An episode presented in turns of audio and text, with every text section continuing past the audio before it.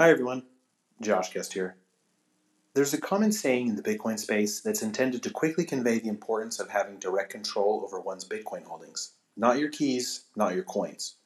It's derived from the fact that the only way to truly protect your Bitcoin is to ensure that you alone have access to the private keys behind your Bitcoin address.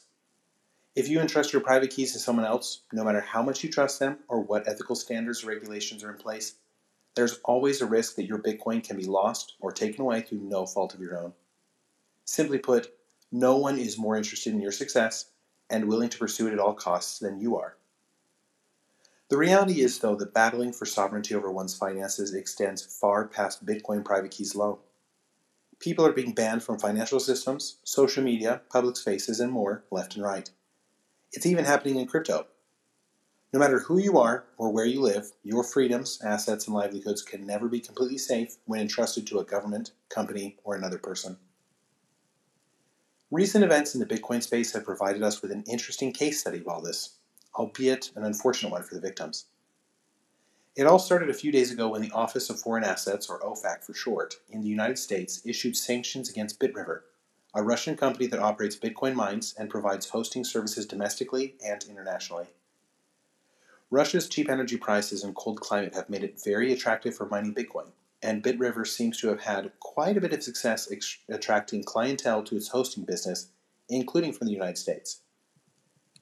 The intent of the sanctions was to hurt Russia's ability to finance itself, per OFAC's statement. Quote, by operating vast server farms that sell virtual currency mining capacity internationally, these companies help Russia monetize its natural resources. End quote.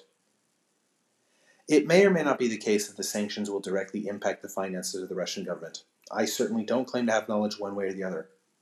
But the negative impacts are already being felt on innocent third parties who had nothing to do with the decisions being made by the Russian or US governments. Take clients of the US company Compass Mining, for example, which was using BitRiver to host ASICs for a large number of its customers.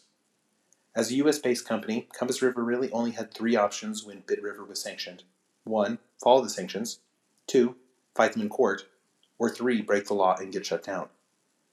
The company chose to protect its own interests. The company made the following announcement shortly after the sanctions were originally announced. Quote, Due to recent sanctions by the U.S., Compass Mining is required to immediately cease all dealings with BitRiver. Machines will be turned off today and they will not be turned back on. At this time, it is not possible to export any of the machines from Russia. Rather than take a total loss, Compass is making all commercial efforts to liquidate the hardware for our customers and return to them whatever funds we can obtain for the sale of these machines. We cannot guarantee that the machines will sell. End quote. This is no doubt devastating to the affected clients, who have in many cases paid tens of thousands of dollars for Bitcoin miners that are now being liquidated for pennies on the dollar with little hope for a less financially disastrous alternative. By entrusting control of their Bitcoin miners to Compass Mining and BitRiver, they've not only lost some or all of the money spent to originally purchase the machines, but they've also lost all future Bitcoin that they would have earned had their machines still been mining on the network for them this whole time. I'm a firm believer that each of us needs to take control of our own destiny when it comes to being as successful as possible on the Bitcoin blockchain. There are certainly good people and businesses in the space who are trying to add value. But without a doubt, None of them have more incentive to protect your rights and your interests than you do.